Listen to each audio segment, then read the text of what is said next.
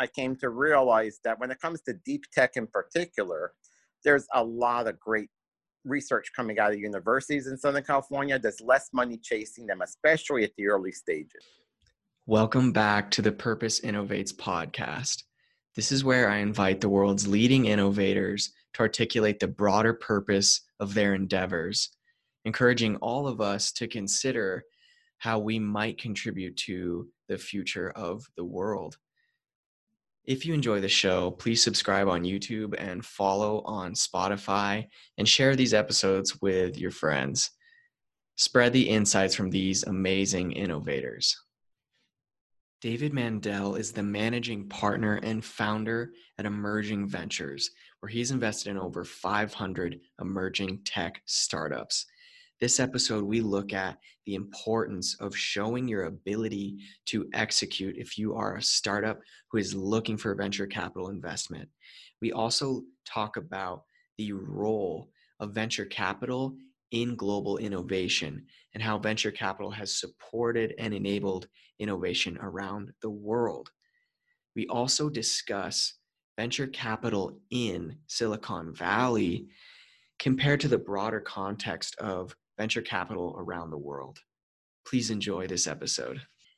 I would love to basically just start with a broad question about the impact of venture capital on innovation and how the venture capital space has contributed to the the innovation um, that has occurred in the US um, over the past 20 years? What has the role of venture capital been?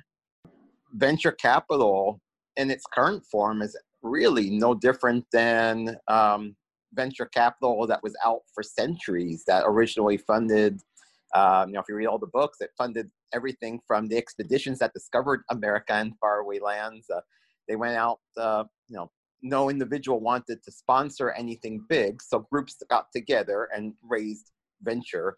And mm. the same concept, actually. Funds were structured with the same concept of a carried interest and limited partners, and essentially more or less in the same form they are today.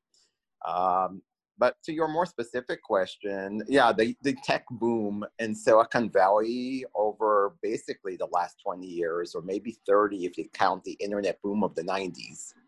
Uh, and then the bust, and then their kind of reboom mm-hmm. that we're in now, the new great times we're in with amazing innovation um, are all fueled by venture capital. If it wasn't for the current venture capital ecosystem, we wouldn't have what we have, uh, particularly in Silicon Valley. And to dig into that a little more, that leads into kind of why I do what I do versus what everyone else does. Um, it has been 20 plus years of Silicon Valley booming. And it's been feeding on itself. So there was a lot of successes and some failures. And as startups succeed and they raise funds and they raise more rounds, eventually have an exit, as these founders have their first exit, they tend to do two things next. They will usually start their next startup. Uh, and because most startup founders aren't career long company managers. They're true entrepreneurs and they like to create and innovate and not necessarily get bogged down in running the day to day of a large organization. So often, once they have an exit, they'll eventually leave and start another startup. They want that thrill of the startup life. And the next thing they do, which is very interesting, is they'll often start angel investing. They might not think of themselves as venture capitalists initially, but they'll start angel investing. They will get involved in investing in other startups. They seem to know the ecosystem by then. They have met the venture capitalists, they see how they operate. They're in the ecosystem. They have peers in the ecosystem. They're starting to, they know all the other founders in the community, particularly in a small community like the Bay Area, where there's a large community, true sense, at least before the pandemic, there was a true sense of community with the startup world there. Everyone knew everyone, they all talked together. all the VCs know each other, all the founders know each other in a broad sense. They're aware of what's going on. So it was easy to be first check in to your friend's startup company. Your friend or former coworker very often is starting something. You had a startup, it was successful. Now there was an exit. Your number two from your prior company goes out and starts a startup. You're going to support him instinctively. Mm-hmm. And that turns into doing more of that and recruiting others to support them. Before you know it, you say, hey, I'm going to run a small VC fund. Yeah. And there's a proliferation of these micro VC funds. There's literally thousands of them now. Mm. And that's part of what's good and bad about the uh, Silicon Valley ecosystem. There, right. in some people's opinion, I tend to be in that camp today almost too much money chasing startups there. Hmm. Um, it was good to have availability of funding for early stage startups. If you were a bright young founder with a good idea, you know, and usually a team of founders, and you had a good idea and you can execute on it, you can raise money. You came up with a prototype, you raised some money, uh, from angels, and then you execute on that, and you're able to raise a nice seed round, and then eventually Series A and so on from venture capitalists out there. And you didn't really have to go far; it was all local, and there was, and it was obvious where to go. Their ecosystem made it easy, and that was great. Um, over time, and the last decade in particular, um, there is um, platforms such as AngelList and others that made it even easier for angel investors to share their deals so they can syndicate deals. They can create an spv uh, basically they make an llc it's all completely spun up as a special purpose vehicle for that one deal. They create an entity and it's all automated through um, platforms like angellist or assure and others that make it easy to do all the back end and all the other angel investors, whether they're in Silicon Valley or not, can jump in with you.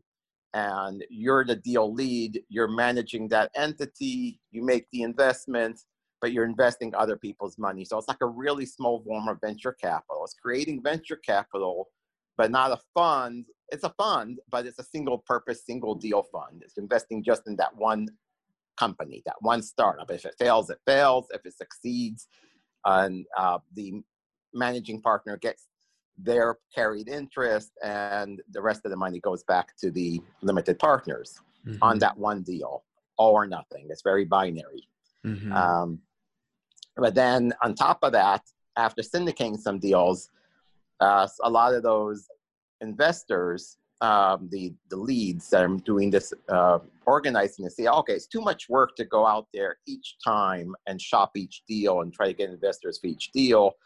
And the startups don't necessarily want me doing that either. They want to know I can just write them a check. So that's where they start making venture capital funds. They create micro funds. And now there's there were hundreds. I positive that there's thousands. There has to be several thousand micro funds, meaning funds that have probably under $10 million in total raise, definitely under $100 million in total raise, that are writing small checks into early stage technology startups in the Bay Area. Um, and they are competing with angels and they're chasing deals. So um, I personally, we can talk about this more later, give you some other topics, but I attend pitch events of many programs. So to take another step back, what else is great about Silicon Valley and now elsewhere are uh, types of programs called accelerators. And accelerators are kind of what they sound like. They are programs, like Y Combinator is one of the most famous ones in Silicon Valley. Mm-hmm. Each of mm-hmm. their batches now is over 100 companies. Um, but what accelerators traditionally do is they will select a small group of promising startups that aren't quite there yet. They're not quite venture ready. And they'll bring them into a structured program. And it's typically three months, some are four or six months. They're usually three month cohorts. It's an intense program. You're in a they provide you everything you need you know basically a place to work conference rooms computers uh, usually a small check um, and they take some equity for it so like something typical is 6% and a $100000 check and three months of using our space and mentorship and access to you know free aws space and all that mm-hmm. um, and you you can work with your team uh, and you have the vibe of being with maybe a dozen other teams, uh, each pushing mm-hmm. each other. At the end, the main is the pitch day, often called the demo day, and that's when these startups get to put on their presentation, and there's maybe several hundred investors that come to watch those pitches, and that's where they get to then follow up with those startups. And the startups are at that point raising around often it's their first official round. They might have some friends and family money and other angel money along the way before the accelerator program at that demo day is usually when they're raising their first main round uh, usually a seed round sometimes even still a pre-seed round. The companies coming out of the accelerators are often just starting to have some early traction. They may have released a beta. They may already have some actual revenue. Often not. So they're right on the cusp of going mainstream and they're raising the round to accelerate growth, bring in some money. Um, and those programs got big. The Bay Area ones are humongous and they bring in, because there's all these angels, which are former founders themselves, going here and chasing these deals, either as angel investors directly or to syndicate or now with their new micro VCs. So mm-hmm. that's kind of the story of um, you know how the venture capital industry is spurring innovation and spurring innovation by providing a tremendous supply of capital and other resources to the startup ecosystem. Now, it's not quite as rich in other places. So LA has some accelerator programs, some pretty good ones. Uh, Canada has some. Uh, governments in different places are, are actually encouraging this. The LA area, for example, has a lot of great university programs. Uh, every university here has multiple programs, some in life sciences, some in pure business, some in other deep tech. Uh, there's a lot less money, though, chasing those deals. So when it comes to say Los Angeles, there's angel groups. Uh, for example, I'm a member of Pasadena Angels and of Tech Coast Angels. They're two angel groups that have been around over 20 years each. Um, they each have approximately 100 active members at a time in each chapter. And the members, so representatives of these groups will attend these pitch days here and then bring appropriate deals to present back to their groups and invest. But it's not nearly the hype of Silicon Valley. So personally, I was in Silicon Valley chasing deals and investing with others, following other leads back seven, eight years ago. Over time, as I got involved with angel groups in Southern California, I came to realize that when it comes to deep tech in particular, there's a lot of great research coming out of universities in Southern California, there's less money chasing them, especially at the early stages. Mm. Once they're ready to raise, you know, a formal Series A, and they're going to raise, say, $5 million at a 20 million valuation, no problem. The VC firms from everywhere will come down and spend time and kick the tires and invest. But at the early, early stage, uh, where they're in the sense that the accelerator program stage or not in an accelerator, because not that many actually are in accelerators.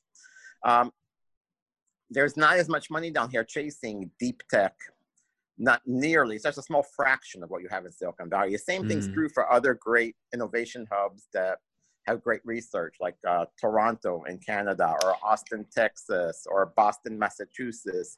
Uh, San Diego, California, another great, especially for like biotech, uh, amazing.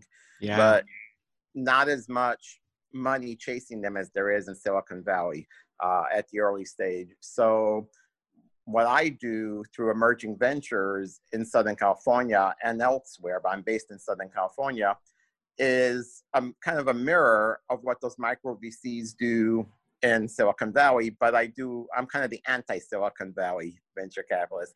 In Silicon Valley, let's face it, I, I would be nobody. I'm one of thousands of micro VCs, and there's nothing special about me for there because I'm not a Silicon Valley native. I didn't go through their ecosystem. And while I know a lot of people there now, I've invested in over 500 startups. Many of them have been Silicon Valley startups, and founders refer you other startups and so forth. Um, I go to YC Demo Day, I go to 500 Startups Demo Day. They've been virtual lately, uh, obviously, but I've attended them, but I haven't invested from the last two batches. Uh, two batches ago, I did invest in two companies out of YC. Uh, recent batch, none. Um, um, I just think it's it's saturated. Mm-hmm. There were mm-hmm. over 5,000 attendees at the virtual demo day yeah. just last, you know, two months ago, a month and a half ago, whenever it was. Uh, it, it is amazing. It is overwhelming. Um, it's just too much money chasing those deals. The best deals got funded, had their term sheets while they're in the program.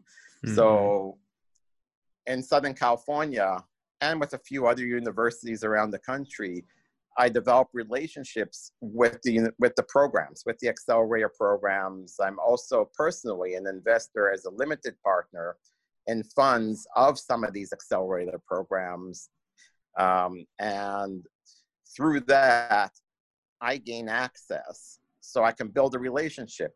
And it's a lot of work because then it means being available often for mentoring, being available for pre-pitch days where the companies can hone their pitch on you and so forth and you spend several hours hearing pitches mm-hmm. that but i'm getting to hear them three weeks before everybody else because so, it's while they're preparing them so that's great if i like a company i can start dialogue about investing in them at that point and not wait till the rush of demo day mm-hmm.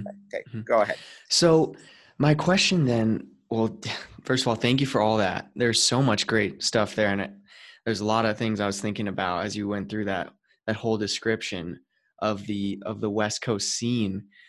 One thing that comes up as a question for me is to what extent should a VC, a general partner, um, or an angel, for that matter, be involved in the um, day-to-day operations or at least heavily involved with advice or support for the startups they invest in? That's a good question. Um, that's another direction away from what we've been talking about. And styles vary dramatically on both the VC side and the founder side. When a a larger round comes around, the first official equity round, whether you're calling it a seed or a series A, the lines are blurred a bit now. But once you're raising a significant amount of capital as, as equity, not some of the original convertible notes, and you know, um, then it is customary to take a board seat. So whoever's the lead of that round. So a round may have often has multiple investors and they want multiple investors in there. So there's some diversity and there's a, multiple investors following the company who can then possibly be interested in leading the next round. But whoever the lead on the round is often has the right to take a board seat.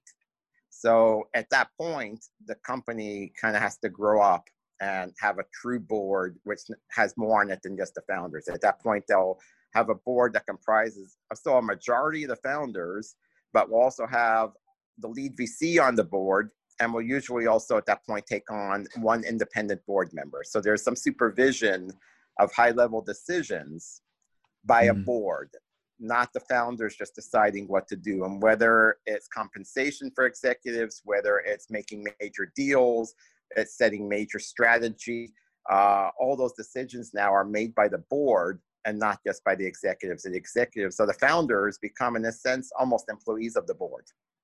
Uh, how active the boards are varies dramatically. Some boards are very passive. It also depends a lot on the personalities involved and how strong the founding team is. Mm-hmm. If the founding team is very strong and the board then the board is often more hands off and just lets them do their thing and lets them come to the board when they feel they need to report in. And might just be a quarterly report or maybe a monthly update that they send out to the board, and that's about it. Um, in other cases, the board might be very active. Uh, especially if they have some concerns about the direction of the company. They maybe at some extreme points, the board actually fires the founders. Um, that happens quite a bit. Um, I've had two of them in the last month, uh, without mentioning names, at portfolio companies that I'm invested in, where there's drama and um, it's corporate drama. Um, and in one case, the board fired the CEO and CFO, uh, which were both co-founders. They both had significant equity, mm. and is doing a search for replacement. Uh, so mm-hmm. that happens. Mm-hmm. Uh, so in that case, the board's super involved, and you know, in a sense, one of the board members is currently acting CEO while they're trying to bring, bring on a new CEO. They're doing a search. Uh, okay. But that's extreme. It's not the norm. Backing it up at the early, early stage with angel investors, uh, it does, there's still often um, some involvement. When angel groups get involved and collectively invest, they will normally take, if not a board a director seat, at least a board observer seat. So someone representing the whole collective group of angel investors. Now, it might be 20 angels who each wrote an average of $25,000 in a round making up a half a million dollar early round. Um, individually, no one has a lot at stake, but collectively, it's a decent round. And there's normally someone nominated, often whoever was leading the due diligence on it will take on then that board observer or actual board of director seat on behalf of the group. They'll be, in a sense, the shareholder representative. And they'll represent the group. So that way you don't have 25 angels each trying to tell someone, someone how to run their business. Mm. Uh, you kind of yield to the one representative who is staying in touch with the founder, maybe having a, a, monthly conversation with them, maybe even mentoring them more regularly, depending on the relationship.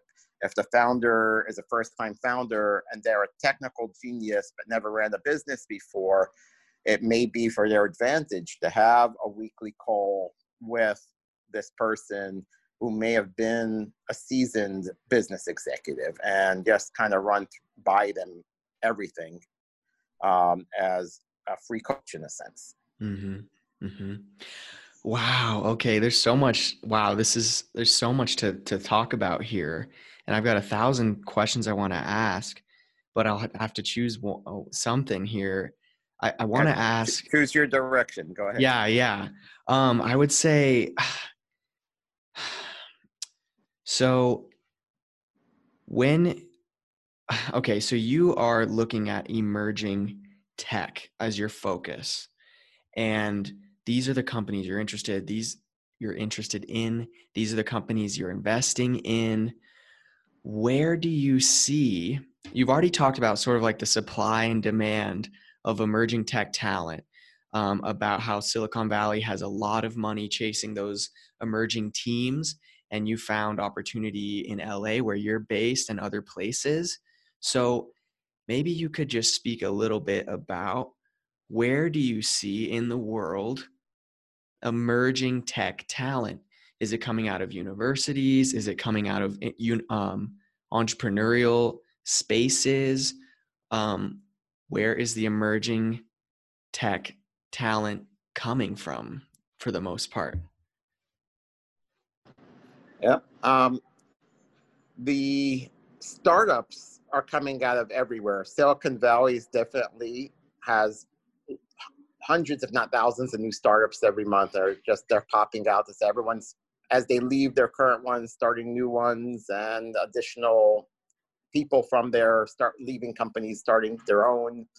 Um, but it is now really all over the world. There is hubs of tech everywhere. India is hot. I'm invested as a limited partner in several funds that are doing very well with India startups. Um, like you mentioned, Latin America actually is pretty hot. Uh, even Mexico, um, you know, and in Europe to a lesser degree, but there is a, uh, a bit, uh, quite a bit of startup going on in Europe, and the governments they are trying to. Traditionally, Europe was a little harder place to start a business. Just regulations, labor laws, everything in Europe was a bit of a burden, but the governments realized that and are trying to deal with it. I'm not an expert on the subject.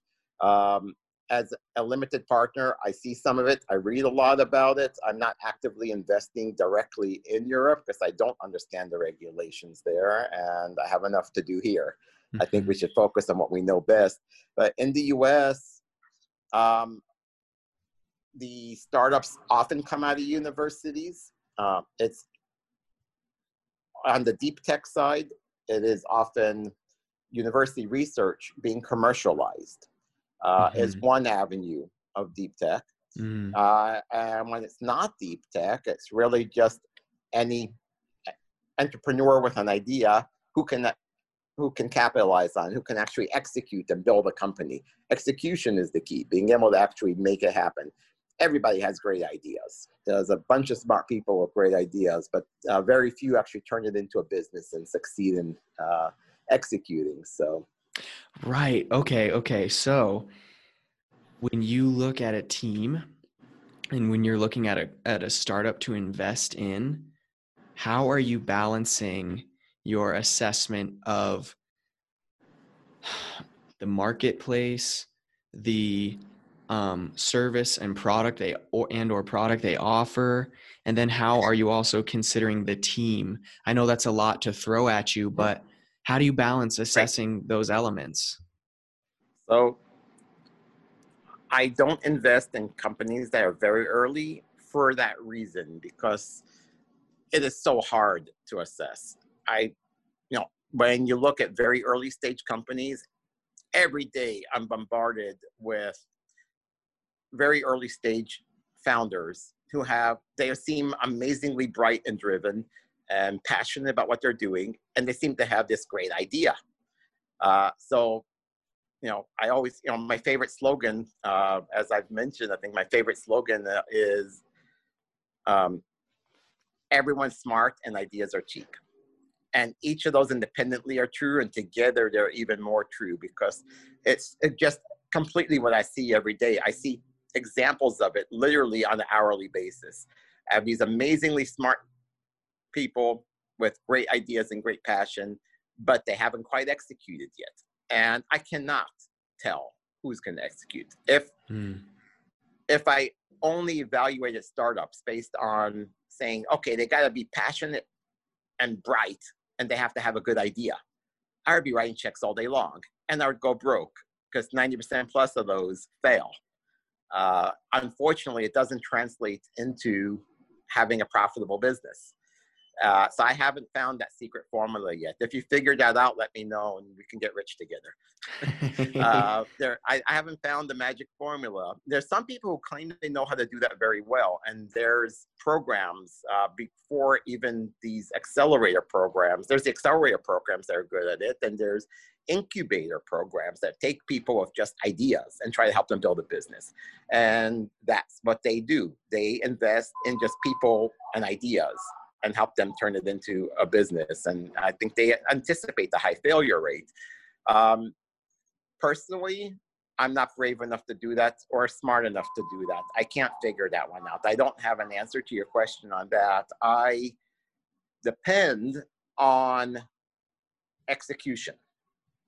I depend on them finding, being able to execute, meaning deliver a product they were not just talking about it and writing white papers and uh, business plans, but they actually built something and, um, and got someone to pay for it or got someone to say they would pay for it. So at least, mm-hmm. you know, depending on the industry, you can't always actually build the full product. Your product might, you know, if it's software, sure, build an MVP, deliver it, get some beta users, get it out there. show me how, you know, all the metrics on the signups, show me that people want to use this and are willing to pay for it and that are continuing to use it and all the stats that go with software. That's easy. If it's not software, sometimes it's harder, you know, um, but you still need to have some good traction. You need to show me that you can build something that as a team, you guys are capable to work together, start a business, build a product and ship something, get people to pay for it, get contracts, get interest, go out there. Um, I think, like say a good example from our current portfolio I've used this particular example a few times, even though it's not necessarily anything special about it, just comes to mind now that you know, I've looked hard at at least 30 autonomous drone companies this year.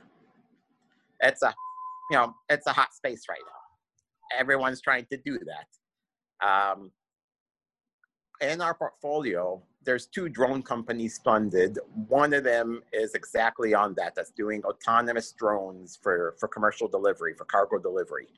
And the one that I invested in isn't necessarily what you would call most likely to succeed. You know, they're not the valedictorian uh, in the traditional sense, hmm. but they're on a much smaller budget delivered. They built it, and they're from Austin, Texas. They're not Silicon Valley. Um, the founder is very smart, and it's a smart team, but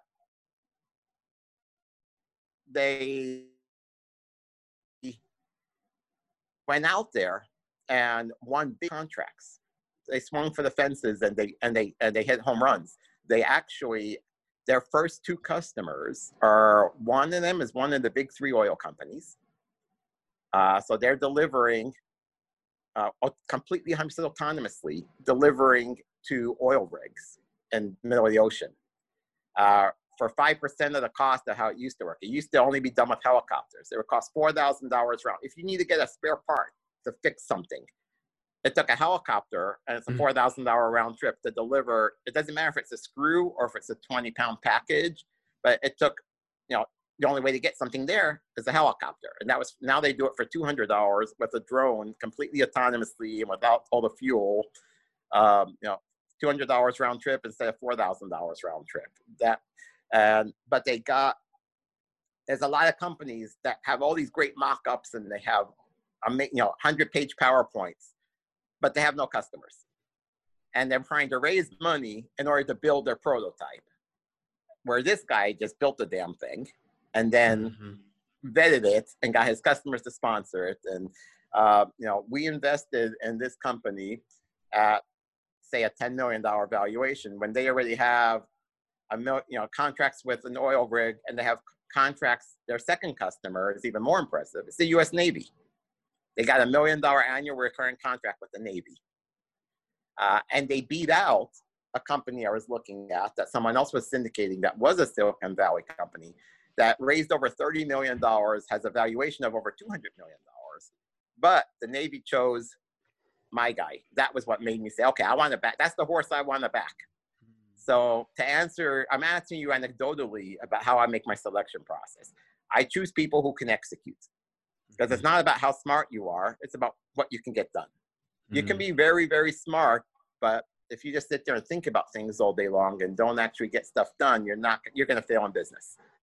So mm-hmm. uh, show me a team that executes and I'll write them a check. Mm-hmm. Mm-hmm. Um, and you know that's that's so I'm taking kind of that's the easy path. In my mind, I'm cheating. I'm doing it the easy way. I make them prove to me that they can succeed before I write them a check. And uh, of course, it's frustrating the founders. They say, "Well, I don't have money. How am I going to build a prototype?" It's like figure it out. Uh, mm-hmm, mm-hmm. You know, but if you don't have any friends and family that will believe in you, and you can't borrow from anywhere, and you can't do it on you know out of your own pocket, just you know, with you and your co-founders, then sorry, but that's life. Um, but I don't write checks at that stage. You know, uh, there's some grant money. I mean, it, I've seen every one of these guys. They all told me they all figured it out. They got. They got some grant money. They went through incubator program. They found a way. They called everyone on the planet to try to find a way to do it. And it's that grittiness, the willing to make a thousand phone calls to try to find someone who will help you build your prototype without you having any money and getting it done, that's what I want to see. I don't want the excuses, well, I need to raise the money before I can build the prototype, uh, or I won't be able to build it. I want the guy who just built it and is coming to me and say, hey, I built it, and I'm, and these customers now gave me a contract. Now I need your million dollars so that I can build the commercial version to execute this contract. Mm-hmm. I need to mm-hmm. build 10 more machines to fulfill the million dollar contract. and they're going to cost me fifty thousand dollars each to build, and that's why I'm raising money now. I like hearing that. Mm-hmm, mm-hmm. Yeah, so like, that makes sense. Um, what do, I mean, you got to mitigate, you got to bring down your risks and see who is executing. Um, and I bet that's part of that ties into the earlier discussion about about competition for. It's funny that it's funny because there's in a sense there's competition for this talent, and so to find um, that's part of your job i'm i'm learning is really to to find that team who's showing promise who's executing and has all the other elements but is also executing um, and those don't sit there for long i'm guessing people people like yourself are gonna are gonna see that and they're gonna try and make something happen yeah. well the good news is to answer that a little differently is that um, venture capital, especially at the early stage, is very collaborative. It's not a winner take all. Um, there's, we all want to spread our risk and we all want others to help with the work. So let's mm. say when a startup's raising a million dollars, which is a kind of typical average size, they range from like say 750 to 2 million or so at that stage, uh, is what they usually raise because they want to raise enough to last through to the next month, you know, about 18 months to 24 months. And you know, let's say running a company costs 50,000 a month at a minimum. So you, you need about a million dollars. So let's say they're raising a million dollars. Um, I maybe only want to write them 150,000 dollars. Maybe it's 250 million in the early stage. So I'm not going to take that whole round. If I did that and I have a $10 million fund, I can only write 10 checks. That's not enough. That's not enough diversification in the fund to assure a balanced return to our investors. Mm-hmm. Uh, a lot of these startups will fail and you don't know which one. So 10 isn't enough. Right. So, we talked about that last time we spoke. Yeah. And I'd love to just reiterate that for the audience is that you were saying that most funds, most venture capital funds are when they're doing, um, when they're looking to build a portfolio of startups, they want to hit about 20 you said to 25 and startups that, that's a good minimum number to have some stability on the expected return and that that's a standard kind of minimum number and some funds go way beyond that at early stage but uh, that's a pretty typical number um, and 30 and 50 is not at all unheard of uh, depends on the model uh, in my case in my first fund i want a minimum 25 uh, is what we're doing in there. Uh, when I was investing personally, I'm even more prolific. I write a lot more smaller checks to have a lot of diversification, which is why I have over 500 startups in my personal portfolio. Uh, but most of those are like $10,000 checks, and some are 25 and some are 50, but the average probably under 25 on the personal investments. Uh, the fund investments are averaging 150,000. So I'm pulling money of 30 limited partners into a fund. And now collectively as a group, I can write one check from the fund into these startups. So the startups don't know or care who my limited partners are. They're invisible to each other. Mm. And they each are entrusting me as the general partner to make all the decisions. Mm. They, the limited partners give me the money in the beginning and to a blind pool. They don't, they know the thesis, and they know my background, but they don't know what I'm going to invest in. In particular, they know what kind of companies and what my philosophy is and so forth. But of course, we don't know which companies they're going to be. They don't even exist yet sometimes. So, yeah. Mm-hmm. Uh, and then the same thing on the with the founders. When I'm writing a check from Emerging Ventures, we'll say, yeah, we have about 30 LPs, and we'll describe the type of LPs we have. Sometimes they want to know that. Sometimes they don't even care. Uh, but that's about it. They'll never meet each other. So mm, the venture fund acts as that. that. kind of buffer to aggregate pools of money. But back, just if I may, just back to your other prior question uh, about the, uh, the talent getting snapped up, as you say. Uh, venture capital is collaborative, especially at the early stages, and especially outside of Silicon Valley. Silicon Valley is getting a little heated, but even there, the rounds are collaborative at early stages. Uh, no one, it's unusual I mean, you can get squeezed out if you don't act fast enough. There might be a million dollar round, and you might get ten, hundred thousand dollar checks really fast and be done. Uh, so, if, you know, it is one of those situations where if you snooze, you lose. Uh, but um, it, it's collaborative. So, mm. if we like, if I like a deal, uh, I'll often help the founder find other investors. I'll bring it to angel groups, or I will you know, I we often share. So a lot of the deal flow that comes to me is referred to me by others, and vice versa. Uh, we all share. That's why I'm a member of angel groups, so that we can share deals with other angels. And the angel groups themselves share deals with other angel groups nationally. We we we share our best deals that we are in. We want to help them get funded. If we didn't fill the round, uh, then we'll send the whole package over with the founder's permission to say angel groups out of Texas or the Midwest or where you know that we have relationships with, and we work on developing those relationships and knowing what we each like to invest in. So that we so so it's actually very collaborative, which is actually part of what I love about this business. It, mm. it is not a daily battle; it is a daily collaboration. We're working with the founders and with each other to help these founders raise the money they need when we find founders that we think have something good going. It's not like, oh, let me hog this to myself. It's more like, how do I help you? You need a million. How much have you raised so far? 300. Okay, here's a hundred from me, and let me see who else I can get in on the round. Mm. If, mm-hmm. if I like them, I want to share because I know in return, those other VCs and angels who are getting deal flow from me will reciprocate. And when they have a good deal, they'll share it with me.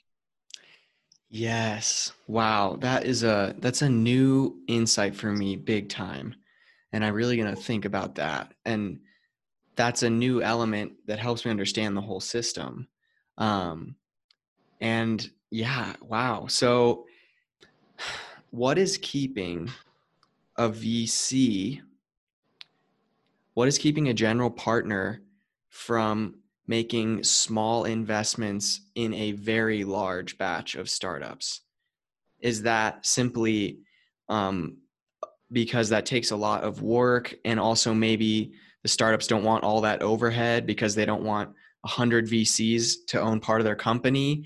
But like what in the overall system is keeping a, a, a general partner from just diversifying hugely and making a bunch of small investments in um, like a large amount of small investments in a very diverse portfolio to really spread risk yeah. if you if you know what i'm saying. some do but it's rare. Um, and the ones that do are often in unique situations like say 500 startups which is an accelerator program. They have funds that invest in every company that's going through their programs. So there are funds uh, that in there that have over 500 investments in them, 500 different startups in one fund. That's mm-hmm. very, very rare. That's the other extreme. You hit it right on the nail the first time. It is too much work. It is about a three month process from when you first see a pitch from a startup until you actually fund it. And it is kind of the same work you would do if you're buying a business. So it's several series of meetings and then some deep due diligence and some legal. Uh, so it's expensive in time and money. Uh, and there's only so much you can track as well. It takes a lot of human capital to track your investment, to stay in touch with them. Right. And, uh, you know, so it is not practical. Sense. But more importantly, it's just as much work if you're going to write a $10,000 check or a million dollar check mm-hmm. which is why the big VC firms don't do what I'm doing here. And that's why there's so many micro VCs up north, and there's more of them everywhere now. So a small VC fund like myself can write small checks because we don't really have any choice. Um, so if I have $10 million to invest in the next 25 companies, that's a quarter million each. So that's pretty much my check size. That detects, you know, or however you're going to do that. Mm-hmm. Uh, you look at your fund size, you look at how many investments you want to be safe, and then that's how you figure out your check size and what rounds you're going into. When you're a hundred million dollar fund, which isn't that big for venture capital, there's multi-billion dollar funds, but let's say it's a hundred million dollar fund, now you're not going to even invest in seed rounds and pre-seed rounds because the rounds are too small. Now your check is a five million dollar check, and you want to write five million at a twenty million valuation or thirty million valuation. So you're going into Series A and B where you can write five million dollar checks. Mm. Your time's too valuable. You have a hundred million dollars you need to deploy in the next eighteen months. You're not mm-hmm. going to deploy it by writing ten thousand dollar checks. Mm-hmm. Mm-hmm. Uh, and what I'm hearing, yeah, the math doesn't work. Yeah, and what I'm hearing is it's past the point of reasonable need to do that. Also, because they're at a point where um, the portfolio is still big enough to to stay to be um, stable and safe for their investors. Exactly. So there's no point to keep diversifying at that at that level. Right, and it might be a point of diminishing returns. Uh, there's more work, which can be more overhead to the fund, more expenses to the fund to do all the legal and due diligence uh, as a percentage of the dollars. And at the same time, uh, you might actually, by forcing yourself to find more investments, they can't all be great. So you might actually be reducing the net return of the fund, mm-hmm. right? And try to find 20 stars. So to look at several hundred pitches per month and know that your only pressure is to find about one good one a month. And when you find that one, focus on it and invest in it is a, a lot less pressure than to have to find 10. You might lower your standards a little bit if you need to find 10. Mm. Now, if I need two new companies to choose every week, I would choose some companies. Now, when I'm on the fence, I say no. My default answer is no. It's always my main motto is when in doubt, say no. Mm-hmm. Mm-hmm. And it's just so easy because there's a lot of doubt. and uh, not to be coy about it, just, you know, early stage is a lot of doubt. And you really mm-hmm. have to stand out to be worth even a second conversation. So you mm-hmm. have the early pitch, maybe you schedule a half hour call, you next call and dig deeper and spend a couple hours looking at some documents. It really has to stand out as being exceptional. Mm-hmm. If there's enough doubt, you're like, yeah, okay, thank you. We'll stay in touch, and that's it. And you let it go. Uh, it, there's literally hundreds per month. There's no shortage of startups still coming out of programs going to pitch days. Once you're in the ecosystem and you have access to everything, you're really only limited by your personal time of how many pitches you can hear and how many events you can attend. Uh, and you're seeing it, and how much information you can keep in your head. So you kind of hear 12 pitches in a two hour pitch event. And a day later, you probably don't remember nine. Uh, you know, you can see the same company two weeks later, and it's like, oh, did I see this one before? Uh, because you know, there's so many you can't even make space in a drawer in your a filing cabinet in your head to store them. It's like next, next, next. So they're all no, unless something comes up that's saying, okay, this is interesting. I want to know more. And you reach out and you schedule a meeting with the founder and you dig in. And unfortunately, from that, it usually defaults to no.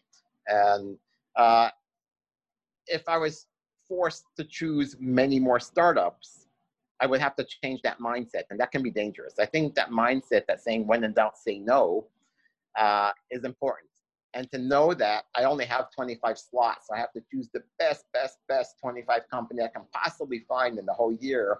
And when I come across something, I think, yeah, this is interesting, and they have a chance. But then I have to sit back and saying, well, you know, from a whole year, are they going to be one of the absolute best out of thousands? And then I have to be honest with myself and say, well, maybe not, because they're good, but you know, so is everybody else. And mm-hmm. then I mm-hmm. start to see all the flaws and all the risks and I was like, nah, let me just watch him for a while. And eventually I get cold on the idea. And I've talked myself out of investing in hundreds of companies that way. Mm-hmm. Uh, our mm-hmm. fund so far made 18 investments this year, which is a lot. And it was spurred, it was actually increased in frequency due to COVID. The pandemic and having to work from home and having events being virtual and being able to go to multiple events around the country in the same day without getting on an airplane has actually helped us see more deals mm-hmm. and help more startups want to raise sooner just to make sure they had money in the bank because no one knew what's going to happen back then. So um, 18 actually for me was a lot. It was very busy. Third quarter alone, we closed five. Mm-hmm. Uh, and now I'm slowing down because I'm already at 18 and I make sure, you know, the next seven are the absolute best I can find. Mm-hmm. Uh, and there's so much in the pipeline, so many I've been following. First of all, those last two major conversations we just had really were super insightful and kind of really shifting and deepening my understanding of what you do. Um, so I think that's going to be super valuable to anyone who listens through that. Um, and thank you so so much for coming on. I think that's a that's a great kind of point to leave on. You need that spark as a startup. You need something that is going to make David Mandel see you and remember you.